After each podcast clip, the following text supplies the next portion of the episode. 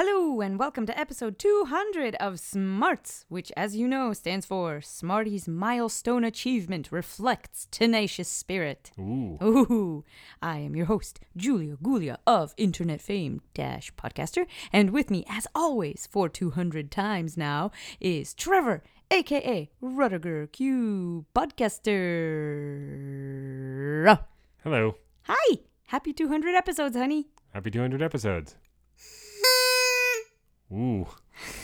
I had to go away from the mic to get that not to peak. Hope nobody was listening to this in their car. We're going to have some, Oh no! some fatalities I'm our hands. sorry. I should have warned you ahead of time. It's 200 episodes. I wanted to do something special. Celebrate with a bang. oh dear. Um, no. Okay. so, you ready for some news? Drive carefully, everybody. Yes, I'm ready. So, a couple of exciting pieces of news. Um, as you may or may not know, there's been a long and uh, tragic history of um, failed attempts to get an adaptation of Neil Gaiman's classic Sandman series off the ground. Okay. Be it movie, Joseph Gordon-Levitt was attached to Right. produce and star in uh, a movie, a set of movie adaptations for a while, and then it was being shopped around to various things. Um, but all those, n- none of those ever ended up happening. Now it looks like it might actually happen. Um, the, the Warner Brothers has signed a deal with Netflix Yep. to do a Netflix TV series adaptation of Sandman. Um, and apparently, the the scuttlebutt is that this is the highest budget. This is the most expensive TV series that DC has ever done. Wow. Um, more expensive than anything that's on broadcast. More expensive than anything they've got on DC Universe. Mm-hmm. Anything. Um, Neil Gaiman is attached to be involved. Uh, David Goyer, who's been involved in a lot of different adaptations from the Christopher Nolan Batman movies to Man of Steel and everything is involved. And Allan Heinberg, who's a TV slash comic book writer. He worked on The OC. He worked on a few other things. He's written some comics. Um, he was one of the people that wrote the script for the uh, the recent Wonder Woman movie. Um, Okay, he's wow. attached to be the showrunner. cool. So we've got Gaiman, Goyer, and Heinberg involved. Looks like it's going straight to series on Netflix, and it's going to be a huge budget adaptation. So it looks like this time it might actually oh, happen. Whoa, that's cool. I think it's much better suited. I mean, it's it's twelve or thirteen books. It's it's much better suited to a TV series than. I mean, if you were to do mm. it as a movie, you could. It would have to be a trilogy. Really it would have to be a trilogy, and it would have to be like Lord of the Rings mm-hmm. level, edited down to make it. I mean, you could make it work as like. A, a trilogy of three-hour movies, but you lose so much of the nuance and all the the digressions and like, oh, this issue is not going to be about the main plot; it's going to be this little story about Shakespeare and everything. Like, I mean, you could do an interlude in a movie, I guess, but Yeah. you feel like that would be, you would have to Tom Bombadil that stuff. Like that stuff would be gone, you know. Yeah. Um, so this is probably, I mean, for a while it looked like it was going to be an HBO series, but realistically, in the, today's TV landscape, does it make that much of a difference if it's a Netflix original or an HBO series? Probably not, right? In terms of Yeah. the budget that's being bought, brought to bear, the level of creative freedom, the prestige, the number of people that are going to be able to watch it, it really doesn't make any difference these days. Yep.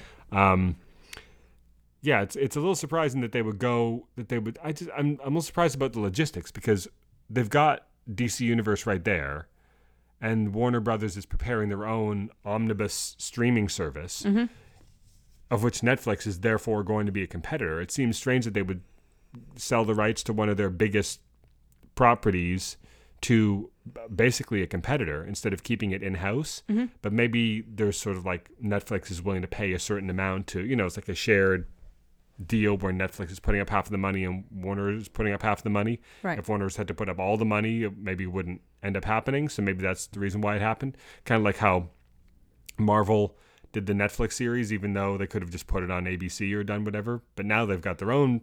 Marvel's got their own streaming service in Disney Plus, right? Yep. And now they're that now all the Netflix stuff is gone. So for that same reason, I'm a little surprised they're doing it this way. But if it ends up actually happening, then I think it's it's good because this is this is the kind of thing that would really benefit from like Game of Thrones style length and Mm-hmm. and budget and level of detail. Like do seven or eight seasons with each season being you know six to twelve episodes and really like it would have to be successful to run that long, but that's kind of what you would need to really you know like each Right. season could be a couple of books and so it would end up running six or seven seasons. I think that that's kind of what it deserves. So that's exciting. I mean um, if if this ends up actually going through to completion i'm sure it'll be two or three years before we actually see anything but It seems like the, the way it was presented in, in these articles is like this is happening. Like this is not doesn't mean it's going to be good, doesn't mean it's going to be successful, but it's it is actually happening in a way that it wasn't before. So that's exciting. That is exciting. You, Wow. You've never read Sandman, right? No. So this would be interesting for you. But had you read? Had you read? I know you've seen the Watchmen movie, and I know you've read Watchmen. Which did you experience first? Did you see the movie of Watchmen before you read the comic, or after? Huh. Um, It's no, not a perfect analogy, but it's sort of the only. no, I read it before. seminal- I read, read it it before before. I saw it. Yeah. Yeah. I don't know. I feel I, if it's good, it, if it's good, it would be like the Game of Thrones thing, where you can read it and then you can watch it, or Mm-hmm. you can just watch the TV series and you're not you're losing something, but you're gaining something too. Yeah. Um, so hopefully it'll be it'll be good and it won't just be four people that have read the comic because Mm-hmm. Right. it's going to be in front of so many more people that hopefully it's it's done in such a way that people can appreciate it for its own thing. Mm-hmm. And the other bit of news this week, it seems sort of late late in coming, but it's still good news. So um, I'm not sure how to pronounce his name. Is Michael Chabon or Michael Chabon, or I'm not sure where the emphasis goes. But uh, Michael Chabon, renowned Pulitzer Prize winning author of Kavalier and Clay, and also the the person who wrote the uh, Calypso short short treks, the Calypso one. You remember which one that one Mm-hmm. I was, remember. right? Um, we've known that he's been involved in the writing staff for the Picard show for a while now. But this week they they announced that he is officially going to be the showrunner of the series. Oh wow. Um, so I, what I it, it is sort of strange that they're only deciding this now, like literally after it's they have s- presumably multiple episodes in the can already. Um, I think I think that it's sort of I mean the whole leadership structure behind the Star Trek stuff seems to be kind of in flux because Alex Alex Kurtzman they had you know Star Trek Discovery had multiple showrunners that it went through and then Kurtzman sort of took over but now he's been sort of promoted to the grand poobah of all Star Trek there and they've got Michelle Paradise actually running Discovery starting with season 3 so I think something similar happened here where it was sort of Kurtzman calling the shots while the show sort of solidified. Mm-hmm. But if Chabon sort of stood out as like the preeminent voice among the writers' room and sort of took on that role as like a natural leader or whatever, then Kurtzman might have said, "Okay, I'm going to step back and you run the back half of the season, and you're going to be the official showrunner." Mm-hmm. So I, I sort of imagine something like that happened. I mean, it's it's easy to look at this and get really excited because I mean he's obviously a fantastic author, and that short trek was probably the best one. So just if that's all the Star Trek, you know, if that's all we have to base the Star Trek work on, that's pretty good credentials right there. Because that was like in 10, 10 to fifteen minutes, that was pretty Yeah. much that was like some top top tier Star Trek right there. Like Yeah, I would put that up with some of the best Star Trek stories. So this is good if he's if it's going to be his voice and his sort Mm-hmm. of leadership um, shepherding the thing through. So that's exciting. It just a is a little weird that the show has been in production for like a year now. We've literally seen a trailer for it, and they're only now deciding who the showrunner is going to be. Maybe they're only just now announcing it, but it still it seems sort of backwards. But whatever. The whole the whole thing is still. I think the whole Star Trek structure over there is still sort of solidifying, and so maybe this is just another artifact of that. But they they do say that this is. I mean, you would when this was announced, we're like, oh, he's going to do like Stuart Patrick Stewart is going to do six episodes or something, then he's going to be done, right? But they keep saying that no, this is this has the potential to run multiple seasons if it does well and everybody likes it. So it's good that they have somebody in that place now because then they can go forward with that if they want to. I, I imagine it's only going to be it's going to be like eight episodes and then like a year and a half in between seasons or something because Patrick Stewart is like he's pushing 80 and, and he's also doing other things, right? So it's Yep. not going to be he's not going to be doing 26 episodes a season Yeah. filming 10 months a year anymore obviously so but it's it's good i think this is good news um yeah that's it for the news That's awesome. That's a nice bit of news. so what was your comic of the week So this week I picked Silencer issue number 18. It is the last issue of Silencer for a while, forever. Well, I don't ever, really know. Question mark. Well, I don't know. I really hope that they it's not like when Bring you, it back it's not like when they end the green arrow you know there's going to be another green arrow series i mean there Yeah. probably won't be another silencer series I hope but- there but will be. Honestly, she's a Mm. wonderful character. i've seen this happen too many times i think It's what's going to happen sad, she'll yeah. be used elsewhere hopefully well maybe she'll end up on like, in like a team book or That's something like hoping. that eventually but i don't think there'll ever be another solo silencer series Well, it was so awesome that I, uh, I just, I would hate to see this be the last, last thing that we see of her because she's such a compelling character, and in terms of representing people of color and representing women in power and representing families positively, like what's wrong with wanting a family? And there are so many people in society that kind of need to see that message. Like she's standing up for wanting a normal life and there's nothing wrong with that. And it's just she's she's a powerhouse and like I said in the in the first one of the first times that I picked Silencer for a comic of the week, this is the first time that we are introduced to a character where she's already a mom. Like when we meet her, she is a mom. Like other characters that we meet are young in their story arcs. They go on this sometimes growth journey, sometimes angst journey, sometimes over well, overcoming whatever obstacles they are they are overcoming it's it's part of their journey and then we see them meet somebody and then we see them start a family and then we see them progress from there that's different this is different the first not- time we not- meet her she's the- in a car it's driving not a her it's not a baby. first, but it is rare. I mean, I could I It's think you mentioned rare. that when you mentioned that before, I rattled off other examples like the Kate Spencer Manhunter, who we were introduced to her in the first issue when she was a divorced right mother. Oh, yeah, there you go. From there, and you know, obviously, it's but i mean did she headline her issue did yeah, she that was her issue own one of the Manhunter series, her Oh, own autonomous cool. series that lasted for several years, and she was a new character created for that first issue. yeah And then from from so from minute one, she was introduced as a divorced mother. That's awesome that's awesome i want to read that series now That was an awesome series, and she, she's showing up right now in the Bendis Leviathan th- Oh, stuff. But cool. you, you keep forgetting who she is and why she's there. yeah it's true because i didn't know her because i didn't read the series You would love I that series, started- actually. i would She was. It was I kind of Daredevil esque in the sense that she was a lawyer who Mm-hmm. was sort of fed up with the system and sort of and took the law into her own hands. Oh, she cool. cobbled together this costume from um, from superhero and supervillain equipment that was kept in like police lockup from Oh, various nice arrests. evidence yes And then as its series went on, she got involved more and more in like the Manhunter legacy because there's been several other Manhunters throughout DC Comics history, going all the way back to a character that Jack Kirby created for the Golden Age. Oh, cool. And then like the Wow. Manhunters from the Green Lantern mythology and everything. Like there's all sorts of characters that have been called Manhunter in DC Comics. And That's she sort really of, cool. and you find out that she's actually the, the descendant of superheroes from the Golden Age and Mm-hmm. this whole thing. And then with her son and her ex-husband and she developed like this interesting supporting cast around her. And obsidian alan scott's son Mm-hmm. um, was part of her supporting cast and it was there that you first learned that he was gay and he got in- involved in a relationship there and he was part of the supporting cast. It was a, it was a great series. It, it was canceled after like a year and a half but there was it was one of the instances of there being like this fan outcry that they actually uncanceled it. Oh. that happened two or three times. They're like we're bringing it back and then it ran six issues and then they canceled again. And we're bringing it back again. No really this time permanently but then it was canceled after.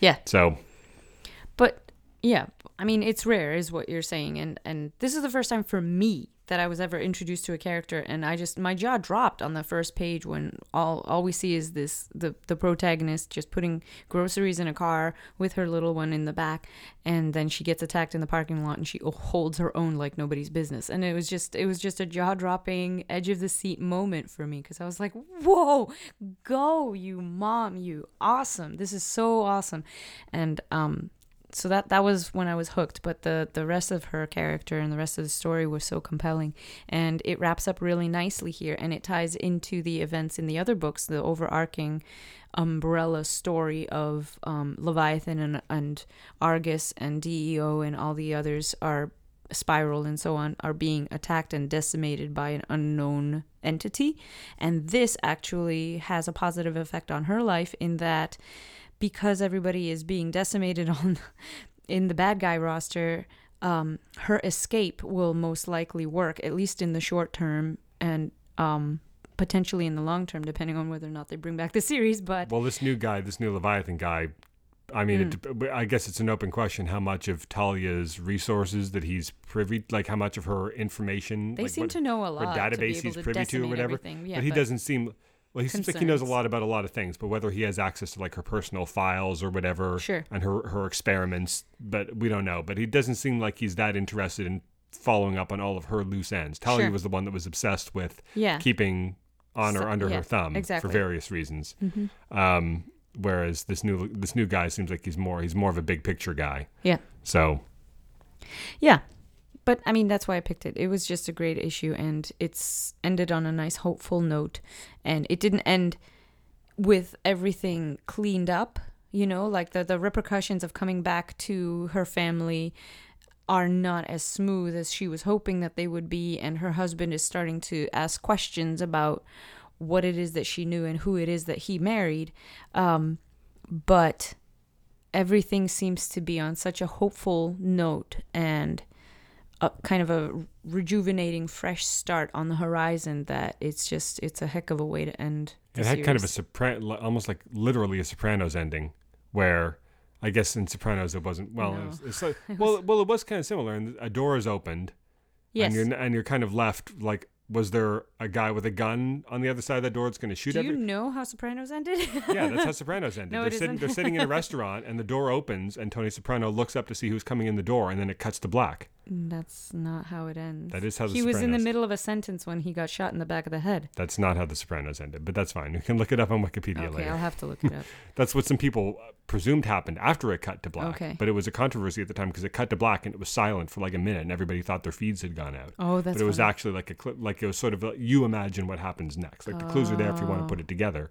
Maybe there was somebody came in that shot him. Maybe it was just somebody coming into a restaurant, but you don't know. And here it's sort of similar, where she's like, this could be a neighbor coming over to Mm-hmm. Ask me a question, or it could be an army of cyborg hitmen that might be after me, even though I think I'm safe. I, Well, they I'm- I'm- ordered pizza, and so she. well, yeah. Is it the pizza guy or Yeah. is it someone who's come to kill me? Because, uh, but I'm always going to be looking over my shoulder. I'm always going to be asking that question anytime I open a door or or walk down the street or go for a drive. Yeah. I'm always going to be asking that question, but I'm I'm just going to have to move forward. Right. And then you see her opening the door, but you don't see who it is. So Right. I mean, I doubt I doubt that the intention was that it's someone there who kills them all, including her young son. But Right. clearly, it was done in such a way where it's like it's an open-ended ending. Like she either Yeah. lives happily ever after or she doesn't. You know, Yeah. if it's you know, but what's going to happen is she's going to show up in the background of some group shot in some big crossover, and you'll and they're like, oh, there she is. But she'll maybe get like one line if the writer is particularly fond of the character, Mm-hmm. and then that'll be it for a long time until someone like makes her a supporting character in somebody else's series or something. It's Right. kind of the way it goes. That's a bummer. I've seen this go. I've seen this go around too many times. This is what happens: is they, they throw a bunch of new characters out there. The series get canceled. Yep. You know, the Terrifics is the only one of the New Age of Heroes titles still going. Everything else got canceled. Damage, Silencer, New Challengers. Yep. Um, the was it the I can't even remember the names of them all. The Unknown or whatever. What was the one with the no the Immortal Man? Um, then there was what was the one with Neon and Firebrand? Oh, uh, nope. The can't remember. Unexpected. Wasn't that what it was called? Yes, that's right. Th- th- These things cut like is you know what I mean? go, Like yeah, that was only a few months ago, but they just you they go out of your brain. That one didn't. That that one. That one was a fun, entertaining story, but it didn't feel as compelling as this character. This character means a lot. this to me. is I this, like her this very, in the very this much. in the terrifics. Um, damage was always kind of slight in the sense that it didn't really Yeah. have a lot of depth. It was just like it was just fun. rollicking action. But I would say that the I would say that the merits of the series kind of, I mean, they all eventually got canceled. But I would say that it ended up being kind of a meritocracy, where I'd say that the best series kind of ended up lasting the longest out of that batch. Wouldn't you say? Right. I, I would say that the only thing, the only thing area where that's not true is I think the Silencer is probably better than the Terrifics. So I would maybe have had it last for longer. Mm-hmm. But if only, but of all the series to get this far, the Terrifics and Silencer Yeah. with damage coming up a little shorter than them is probably just about right in terms of. I, this is one of the rare instances where the sales seemingly kind of matched the quality of the books. This wasn't That's funny. Manhunter situation where it was winning all the awards, but nobody was reading it. You know. That's crazy. Well, yeah, that's that happens sometimes. Um. Anyway, that was But my it's a comic tough, of the week. it's a tough pitch, right? Like a new character without a legacy name, with no recogni- the only recognizable elements in there were Talia and Leviathan, and Yep. Talia wasn't even in it that much for the first six or eight issues. Um, she was like a shadowy presence. She was in the first issue a little bit, but then you would go whole issues without seeing her. I mean, Yeah. it's not like having Batman in there every month or something. Like the, even Damage had Bat- had he was going up against the Justice League and Batman every other every other month. You know. Um, new character, like you say, a woman, uh, a female character, a, a woman of color, um, without a recognizable name attached to it. Excellent creators. I mean, Dan Abnett writing and John Romita Jr. during the art at first, and then later other people like, um, trying to think, uh, Viktor Bogdanovic, I think is his name, and then um, B. Ken Marion did the last few issues. He, he hasn't been my favorite of the artists they've done they've gotten, but they've gotten a lot of really good artists, but just not big headliners. You know, like all these all these New Age of Heroes series launched with big name artists, and in fact, you recall it was even experimental where they were giving the artists top billing over the writers for this because Oh, these were supposed to be like art that's art driven right. books where the artists were contributing more than just drawing the scripts. They were contributing the plots and everything and the writers just sort of scripting it. Um, but after the first few issues of like Jim Lee even did the art for the first issue of um, the unexpected. Not the unexpected I'm sorry uh, the immortal men but then Right. like the second issue was handed off to someone else so the series kind of all of these series kind of lost momentum early on because the big name artists that were attached were never going to stick around for very long they were like you know J.J. Abrams directing the pilot of Fringe and then going on to do movies. You know what I mean? Like they they set it up, and Right. then they they set Yeah. the tone, and then they move on, and that's kind of what happened here. So that sort of deflated a lot of the series early on. Where if you were reading the se- the series for John Romita Jr. art, you only got it for three or four issues, and then you got other people who were a similar style and were also very good, but not the same. And Dan Abnett, although he's he's one of our favorite writers, you know, Aquaman, Titans, all the other stuff. Um, now do now he's doing um, Justice League Odyssey. Uh, he's one of our favorites, but he's not like oh Geoff Johns is writing this book or Yeah. you know Tom King is writing this book. So they were I, I sort of saw the writing on the wall when they announced a bunch of new books, all starring brand new characters with no recognizable names attached. I mean, Neon and Firebrand are legacy names, but how many people reading knew that? Did you know that? That those were Neon the Unknown No. and Firebrand were characters that went that go back decades. No. So I, I think that these series, it's and Damage is a name that goes back a ways too. But it's it, these are series that were kind of doomed from the beginning, probably. And the I don't think it's a surprise that the one that lasted the longest, the Terrifics, is one that's stocked entirely with recognizable characters: Mister Terrific, Metamorpho, Plastic Man, Phantom Girl. Yeah. like you've got recognizable characters in there. You've got recognized this was Jeff Lemire as a writer as his big return to DC after doing almost all other stuff for for years. So that it's not surprising that the momentum of that one carried it past the others. But yeah, I'm sorry to see it go. Yeah, so um, so my pick was so I would have picked Silencer also, but in lieu of that, I picked Wonder Woman number 73 because I think this was an excellent sort of one-off issue. Steve Orlando guest writing. Um, he did the excellent fill-in arc um, last year. It probably was where she teamed up with Artemis um, for a few Oh, issues. yeah. Uh, so he come came back and did this sort of fill-in issue, which is sort of like an interlude amongst all the other stuff that's going on with the gods and the sword and everything else. Um, but this was just a great issue. This is an adventure that she and her mother had when she was younger. They go to like this mirror universe, basically, where all the Amazons are evil, and they have to convince evil Hippolyta not to be evil anymore and thwart this invasion by these people that are coming in. It was just a good issue that sort of got like uh, Steve Orlando clearly loves the character. Like he really gets gets her and gets to her heart. So it was just a, a good one-off issue in the art. I think it was Aaron Lopresti who did the last six or eight issues or so of Damage. If the art looks familiar Okay. to you, um, did the art here, and he's he's always been one of my favorites too. So I, I really enjoyed the art also. It was just a really good, solid issue of Wonder Woman. I'm enjoying this this overall run by G. Willow Wilson that that's happening. Yep. Um, but this was just a really good, solid issue. And sometimes the fill in issues are the ones that really make you sit up and take notice because it's one thing to sort of be reading the story that gradually unfolds over a couple of years. But if you have like a single standalone issue, Yeah. then it's just like a self contained story that you don't have to try to remember, like, well, wait, what was going on? Was it's just like it's an entire like meal that you get in one issue. Those can sort of be the ones that stick with you more sometimes. So hmm. I really enjoyed this one. I agree. So you ready for your quiz? I'm ready. Okay, so this week, because it's the 200th episode, You're asking me 200 questions. That's right. Settle in for a 17 hour podcast. No, I'm going to be quizzing you about things we talked about in the in, in the entire history of smarts. Oh, that's Okay. so amazing. So Oh I'm going God. to uh, give you an episode number, Okay. and then I'm going to give you four topics. Three are, are topics that we talked about in that episode, and one is a topic that we talked about a year after that episode. Okay. Oh, that's funny. Okay. or to be exact, 50 episodes later. So, I for see. example, this one, the first question is about episode one. So, there's three things we talked about in episode one, and one thing we didn't talk about till episode 50. Okay. And you have to tell me which is the one that came way later. Okay? Okay. All right. So, episode one. Which of these things did we not talk about in episode one? DC Comics Convergence event, Milestone Comics coming back, the Apple versus the FBI story, or Edward James Olmos guest starring on Agents of S.H.I.E.L.D.? Apple versus FBI. You think that was the one we talked about later? Yeah. Yes, you are correct. Yes. Was that just a guess? No, it's just because I feel like it happened That more happened recently. more recently? Yeah. Okay. Well, that's good. That's what you should be going. Okay, episode 25. Which of these things did we talk about in 25 and which was until episode 75? Hawkman being cast for Legends of Tomorrow. The premiere date for Class being announced. Remember when Class was a thing? Oh yeah. The Premiere date for Class being announced. Drew Powell, aka Butch, being promoted to regular on Gotham.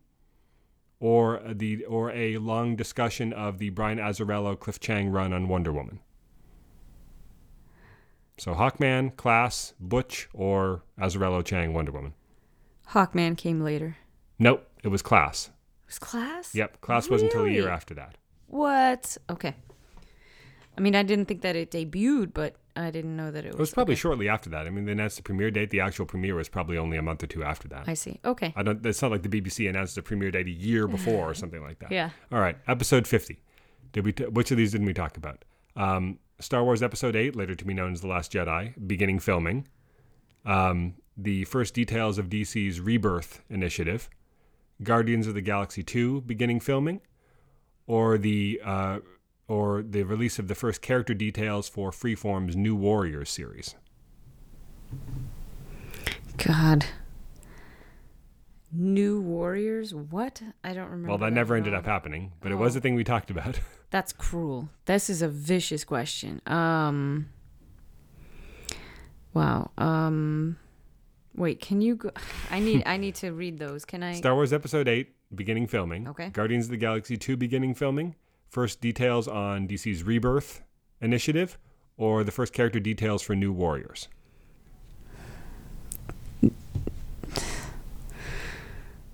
I have no idea.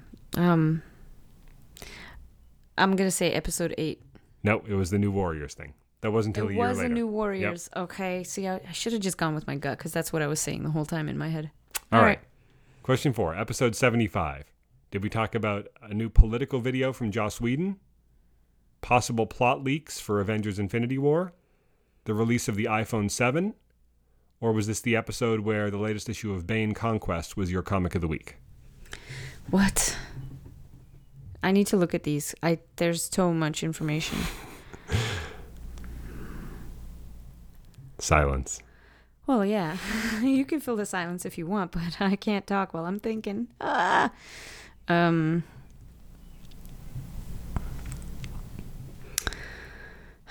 I don't know.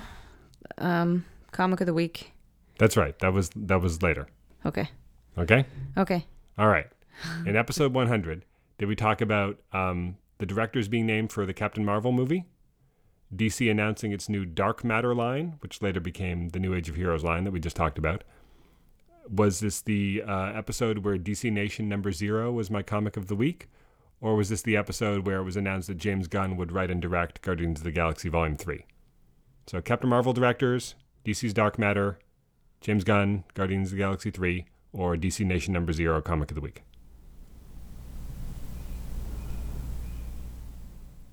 Silence again. There's so much. Can I read? Can I? Can I read the notes? no, or- because the the notes have the correct answer highlighted, Oh. which I'm glad you didn't realize when you looked at the last one. Oh. um. Captain Marvel directors, DC's Dark Matter, James Gunn, Guardians of the Galaxy Volume 3, or DC Nation number 0 comic of the week. Uh. James Gunn. No, it was DC Nation number 0. That was that was a year later. That was only a year ago, DC Nation number 0. Don't remember DC Nation at all. I don't remember that at all. Sure I don't do. even know what it is. What is that? It's a number 0 issue of DC Nation. Thank you. Yes. All right. Question 6, episode 125. Okay, which of these did we not talk about in 125? Joel McHale being cast in the Stargirl series. Mark Strong being cast as, as um, Dr. Sivana for the Shazam movie. Gotham recasting Poison Ivy. Or the Batman Brave and the Bold movie, uh, Batman Brave and the Bold movie featuring the team up with Scooby Doo. So Joe McHale, Mark Strong, recast Poison Ivy, or Batman Scooby Doo. Well, they recast her twice, so that's kind of mean to, you know, because I don't remember which time you're talking about. Um. I think it was the second time. If that helps. I think the headline said Go- um, Gotham recast Poison Ivy with Flash actress or something like that. So that was the that would have been the second time. That doesn't help. Um. Now I don't remember anything else. I'm just gonna say, yeah, okay, it was Poison Ivy. Nope, it was Joel McHale being cast uh, in Stargirl. That was only 25 episodes ago. That was in episode 175. That was six months ago. We talked That was about gonna be my answer too. All right, I claim two more points because of the things that would have been my answers. all right. Number seven, episode 150. Yes. Is this the one where we talked about the DC Universe digital platform being announced? Um, was it the one where a Batman comic by Tom King and Tony Daniel featuring Booster Gold was your comic of the week? Was it the one where I quizzed you about members of various DC Comics teams? or was it the one where I quizzed you about topics from the last 200 episodes of Smarts? it wasn't that one. So thank you for the mercy question. No, I was really churning my head on that one. Um, I, I choose option, the last option you said, D. So that was episode 150. So you, so you think that that's the one that happened 50 episodes after episode 150? What are you talking about? Remember that each of the each of the Uh. each of the trick answers is one that was actually in 50 episodes hence, right? So this is the question about episode 150. So that would mean that the You just said the last thing you said was the one where you asked me about the previous Right. 200 episodes. So you think that's the one that comes 50 episodes after episode 150? Yes, I do. yes, you're correct. good. Okay. Okay. That's right. how math works. Yes. Okay. okay, good. So number 8, episode 175. episode 175. Yes. So which of these did we not discuss till 50 episodes after episode 175?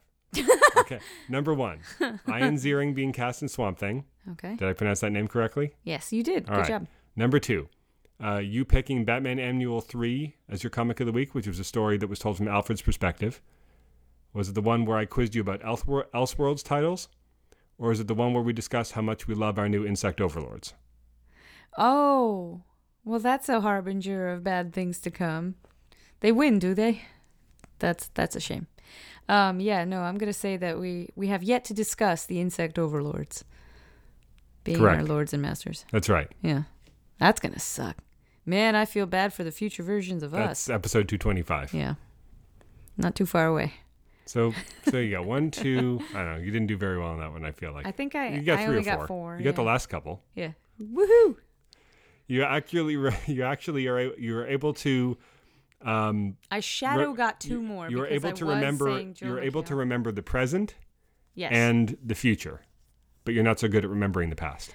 No, no, I'm not. I think that um, time has told that tale very well, and will continue to do so in the future. Yes. Look at that. So should we talk about our shows? yes, ready. So we have new episodes of that A- was awesome. we have new episodes of Agents of Shield, Krypton, and Swamp Thing.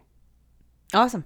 So this was a good episode of Agents of Shield. Yes, it was. Um, Coulson, I can't call him Coulson. Uh, Sarge, Sarge. is able to um, That was that was boss. That was so boss. not ingratiate himself, but sort of insinuate himself into uh, into the Shield command structure by being the only guy who knows what's going on when Mm-hmm. Yep. everybody else is sort of fumbling around.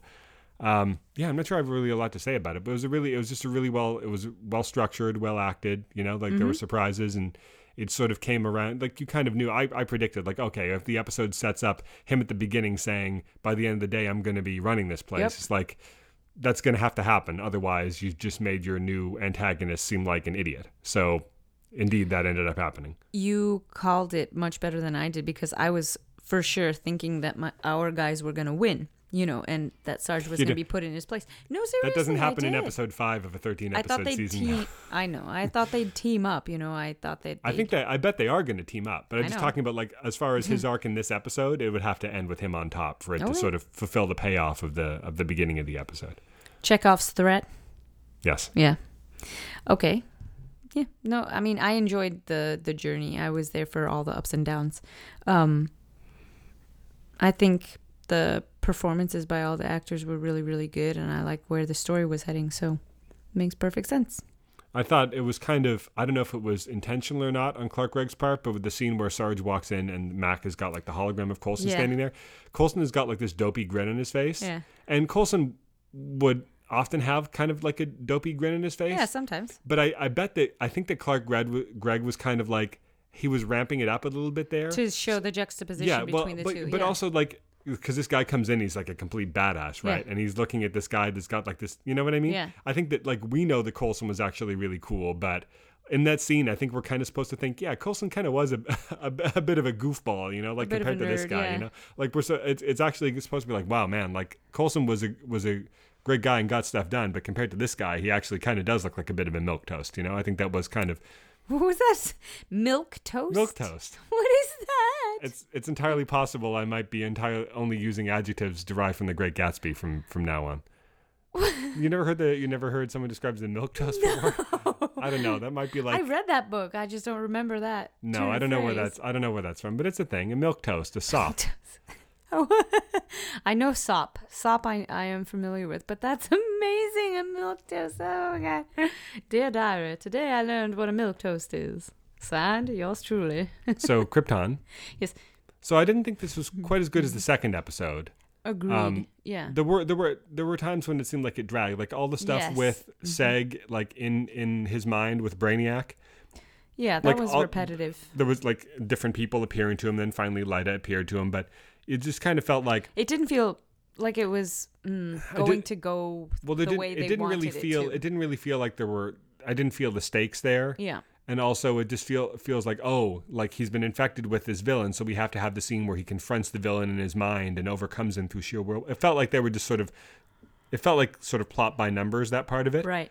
um and then the other the other aspects didn't really advance very much like the like Lyta convincing Zod to let her go to Wegthor I mean Yep. that's forward movement but that's not you say that it doesn't exactly sound like a thrilling development right Right. um, and then Nyssa further sort of ingratiating herself into the rebel camp there by s- sleeping with someone I guess that she had been previously involved with, and then getting like she's sort of like Like the swiped- access code like or something. NFC yeah. sort of NFC thing. wrist she, chip. she sort of pulled up the plans and she was doing things, so you know her allegiances are still in question. Are they? Um, well, she's conflicted. I, mean, I know just- she's conflicted, but I mean, the stuff with with uh, Seg and Adam versus Lobo on Colu yeah. was is probably still the the most interesting stuff that's going on. You know, just because Lobo is entertaining to watch on screen, as as is Adam. You know, Se- Seg has got you know a certain amount of you know charisma and, and presence to him also. But I, I because a lot of this episode was it, it of the scenes that concerned them was either in Seg's mind or Seg like lying on the thing while Adam was trying to wake him up. Or I mean, the Lobo stuff was kind of funny, where Lobo comes in and his arm gets cut off by the force field, Right. but then he kills himself, and then the arm starts to regenerate a new Lobo. In the comics, Lobo is capable of regenerating himself even from a drop of his blood, Uh, like a full. It, it's cartoon logic; it doesn't make any sense. But a new Lobo will grow that will have like all of the old Lobo's memories and everything. Like how that's supposed to work, who knows? Um, by all logic, he wouldn't have needed to kill himself, the original version. And indeed, that shouldn't have worked because, even like I say, if you can regenerate yourself even from a drop of blood, blowing off your head is not going to kill you. Right. By all rights, there should now be two, Two Lobos. Lobos. Um, the only thing I could think is that maybe he was just trying to simplify things. Like he knows how much of a pain it would be in his own ass to have another Lobo around. So it's like, look, that guy's where he needs to be. So I'm just going to take myself out of the equation because having two of me around is too much even for me to deal with, right? Yeah. So character motivation wise makes sense, but logistically he shouldn't have been able to kill himself that easily. He's Lobo's supposed to be unkillable Mm-hmm. unless he's got some sort of crazy Czarnian gun that's capable of preventing Maybe, the regeneration or something. But I don't know. Um, but the the it was it was uh pretty effective the scene where he's like Lobo's like half regrown and he Yeah. kind of like propels himself at Adam even Yeah. though he's just like he's basically Half a, a bu- he's a basically torso a bust at that point yeah. like a sentient bust. Um, Sentient Bust, my band name in high school. yeah, but I so I mean I enjoyed it, but it was not. I, I think it wasn't as as good as the second episode. It just feels like they're. I don't know. It's like it, these seasons are short. They're only ten episodes or something like that. Mm-hmm. Um, but I don't know. It feels like you would think more stuff would have happened by now. Three episodes in, you think we would have gotten more Doomsday stuff, or the stuff with Zod would have moved a little further forward, or whatever. It just feels like we're a third of. I the way agree. through the season and not really much has happened yet. Exactly. That's that was my criticism. Like finally we get a couple episodes where something seems to happen and then we had those I, I, I remember telling you that I wasn't particularly a big fan of the premiere, and this episode is the same way, um, where it just seems like they had a lot of filler scenes that were expository and rather boring. And I don't. So yeah, I didn't. I I'm don't a fan. I just. mm, I don't know. I mean, there have been there have been shows that we've really enjoyed, like Yeah. some of the Marvel Netflix shows, where there's episodes where not much happens, but it doesn't matter as much if it's really well done. Like if the dialogue is really well written and it's really atmospheric and well shot, then and there's some there's can- nothing there's no show where nothing happens that is interesting to me so in those quieter episodes you've got some character development maybe some depth some exploration of i don't know motivations or something that well, I, happens I think that might be it. Like, there's definitely been episodes of shows we watch where not much happens from a plot perspective, but if you're really invested in the characters and the characters are being written and acted very well, Mm-hmm. like even if all they're doing is just talking about stuff and being expository, that can still be done well enough to entertain you for 45 minutes. I just don't think it's it's being It's done well here. enough here. Like Correct. There's Yeah, been me too. episodes of like there's probably been you could probably point to an episode of Swamp Thing and say like how much how much actually happened like what happened that is of consequence in a certain episode of Swamp Thing Mm-hmm. because by the end of it they stop the threat and nobody actually ends up killing themselves Right. and these characters sort of learn things about themselves but and we learn things about them but not much actually happens but Swamp Thing is just so well acted and directed and everything in the atmosphere is such that you're just you're still on the edge of your seat even Mm-hmm. if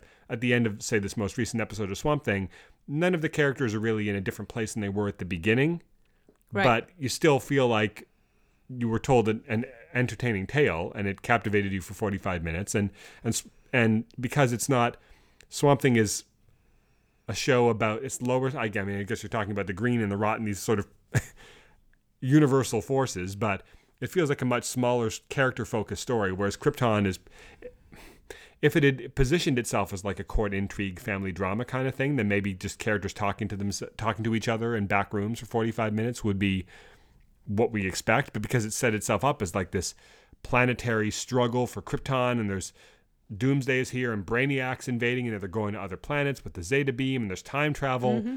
when you have an episode where it's just characters talking for 45 minutes, it doesn't feel like enough is going on. Whereas in a show with where it sets the expectation for lower stakes and a slower pace, you can you could have an episode like that. Plus, if it's better done, and you you don't mind, right? Right. So like this episode of Swamp Thing, we can transition to that. I feel like th- this was a really good episode. But if you look at like what what what happened that was of consequence in this episode, we not really a lot. Like we we learned things. We learned that you know Matt is possibly the one who shot um, Alec, although you seem more doubtful of that than I do. We learn that you know the the lengths that his mother is willing to go to to protect him and his good name, right? Yep. We learn how far um, Maria is willing to go to be with her daughter again, and how far Abby is willing to go to protect uh, Maria, even if she doesn't want her around. Right. Right. We learn about the circumstances that of of the incident where Abby and what was the uh, Shauna, right? Mm-hmm. Shauna. That resulted in Shauna's death, and we learn more about what happened there. Um, we also learned that Abby didn't know, didn't remember. Like her memory is so laden with guilt that she didn't remember that It wasn't exactly really her how it happened. Yeah, Yeah, it wasn't really her fault. Yeah. Yeah. Um, I'm just now remembering there was like that one. St- so okay, so did you you I sort of kind of glanced over at you to see if you would be like, "Huh?" but I didn't. I didn't see any such reaction. Do you remember the guy who like paddled up to Swamp Thing? I remember. and it, so, do you know who that guy is?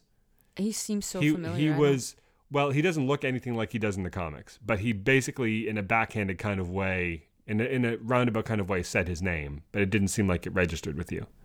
Yeah. um, No, you're gonna have to refresh my memory. He said like, "Oh, I'm just a stranger," It and then doesn't- he his next sentence involved the word phantom. Oh. That was supposed to be the Phantom Stranger. Oh well, I don't know that character. I've heard the name before, but it doesn't. You you have know what he looks meaning. like though, right? No, I don't know what the Phantom Stranger wide brimmed blue hat, long blue cloak, gold around his neck, sort of a white. It kind of looks like the Question with- meets Booster Gold. No, not really. You'd know the Phantom Stranger if you, you've seen him and stuff. He was voiced by um, he was voiced by Kevin Conroy in that one uh, Batman Brave and the Bold episode. Um. But no, you've don't seen you've seen him and stuff. Okay, you would know him if you, you, saw him, but he's, he doesn't normally look like this. He normally looks like this this very tall, svelte person.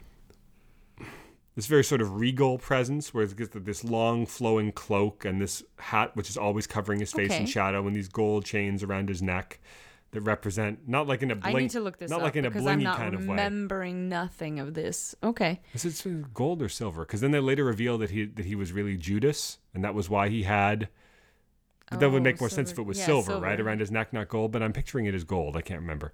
Um, but he was like cursed to walk the earth forever and like make up for the damage that he'd, for the sins that he'd Oh. committed, basically. Um, but yeah, that was supposed to be the and and so the, and there's precedent in the in the Alan Moore run of characters like we talked about this I think last week characters like Phantom Stranger, Inspector, and Etrigan showing up briefly to sort of like the broader mystical aspect of the DC universe. Plus, like we ta- also talked about last week, there are these rumors that they were going to build to a Justice League Dark kind of thing. Cool. So you can well imagine a series where you had A House of Sw- Whispers show Swa- up. Swamp Thing, Blue Devil, Madame Xanadu, Phantom Stranger, and Dead Man or something fighting Yeah. some big threat at the end of season three. So Um, yeah, he just showed up briefly, and then maybe we're going to see more of him as he's going to be kind of like a mysterious mentor character who knows what's going on.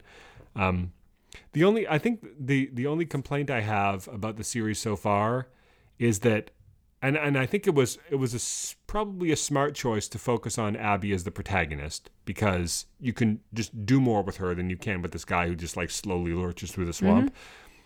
But do you feel like we haven't really gotten enough? And I don't just mean in terms of screen time. Like it's one thing if you want to use Swamp Thing sparingly as like this mysterious force, but I feel like given that he was presented, hmm, if you started the first episode and he was already Swamp Thing, Yeah. and like she comes to town to investigate this mysterious thing, and we barely see him. He's like this mysterious mm-hmm. force that we don't mm-hmm. really see very much. That'd be one thing. But the first episode is about Alec and Abby getting to know each other and us getting to know him as a person, right? Yeah. And then he largely disappears from the series, right? We only see him for a few minutes per episode.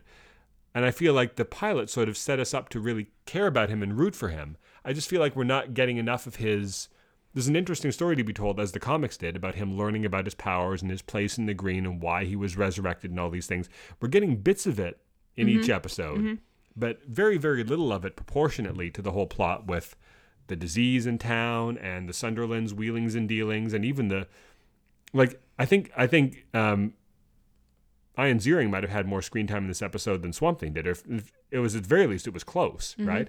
I just feel like maybe because they thought they were going to have more episodes, more seasons, yeah, that's what that I was going to say. slowly You spooling it your own out. question. But do, do you agree? You, do you see what I mean? I I, just do feel see like what you mean, yeah. I want to know like what he's going through emotionally, and and is he learning yeah, how to get use his, little tiny is he learning how to use his yeah, powers? Exactly. Like what is it? Because it's been days, weeks have passed, something like that. Yep. Has he just been wandering around? Like has he been practicing with his powers? Has he been asking questions? Has he been like trying to tap into the green? Has he been doing any of these things, or has he just been wandering around? Can't sleep because he doesn't sleep. Is he just like wandering around through the Looking trees doing stuff. doing what? Like I feel Yeah. like we I want to know more about what's going on with him. We haven't really been getting it. Yeah. Maybe that's just the first half of the season thing, and then it'll as we learn more about what's going on, as he gain, bec- becomes more powerful, his involvement will ramp up towards the end of the season. Yeah. Um, it's I'm not saying I'm not saying Still you can't. remains unclear, like why the Susie character was tied to him such that she escaped a hospital room to, to what go be his mentor, be his guide. Well, that made she- zero sense and had very little payoff. Was she the only one? She wasn't right. The only person who was infected that survived. A lot of them survived. I the guess, majority right? of them survived. Uh, Abby saved them all by. I mean, it made sense to me that it made sense to me did. that she would have a connection if it was the green that was infecting them. Then Yeah, we still don't really know. was it the green or was it the rod? I guess we don't really know. I think I think we do know it was the green. Yeah, it was the green because Swamp Thing told her that it's the illness is fighting, fighting back. back. Yeah, So it would make sense that people that were infected with the green would have some sort of connection to Swamp Thing. But you're right. Why why just her? yeah. There could be an explanation for that, or it could just be that That like, was did the just green a plot choo- did the green choose her or something? Like there's there's a mystical element to all this too. It's kind of like oh the force decided that this person would you know Sure. Like yeah. if, if the green But knew it didn't really pay off. Like she goes, she got saved by him, and then she got shunted back. And what is that?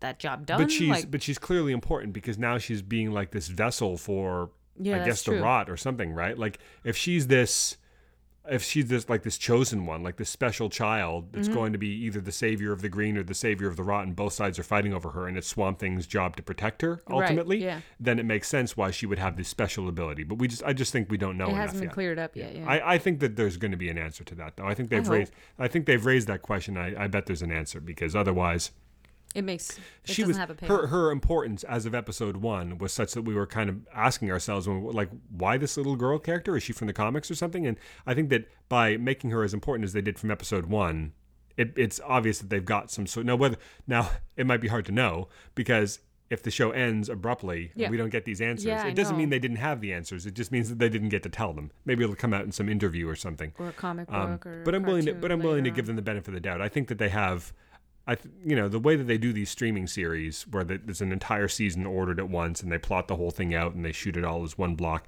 I think they prob they have the, the the end in mind when they write the beginning. It's not like they're making it up as they go along. So if they introduce this character and they give her this special ability, I'm betting that they have an answer for, for why she can do it.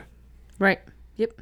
It could be something like that. I mean, there's been I'm trying to think like there's it's not unprecedented for I'm trying to think if there's an, an uh, I'm trying, there's there's something.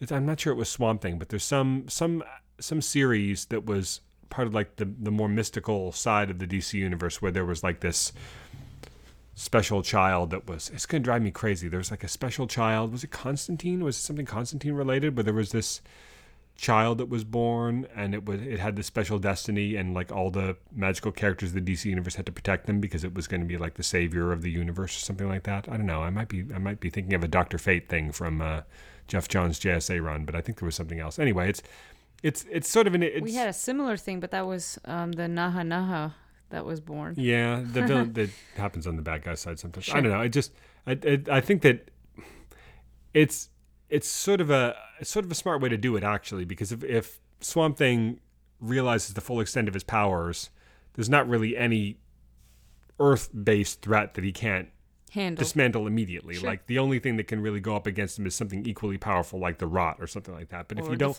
if you don't want that ultimate battle to be part of your first season, Right. then you have to sort of like will he will he come to grips with this power power soon enough to save this one girl or this one town or whatever. right. Like if you keep it small like that instead of just having it be this ultimate battle you can take the next season then and you can sort of build threat. build sure. out from there. So I think it was kind of smart of them to have it focus on and, and it being like the thing that brings the characters together too. Like Abby, there was like the the the patient that she's sort of connected to the most, and sort Mm-hmm. of we the audience need sort of a, a character that is infected with this thing to care about Abby curing it also Sure. and then to have her be the one that connects. Then we need someone to sort of connect her to him. Sure. They go into the swamp and she finds him and he saves her. And it's sort of smart to have a character like that that can bounce back and forth between the two worlds. And now she's sort of connecting the Sunderlands to everything because of the fact that she's seemingly got the demonic spirit of their daughter in her. Yeah, right. So Okay.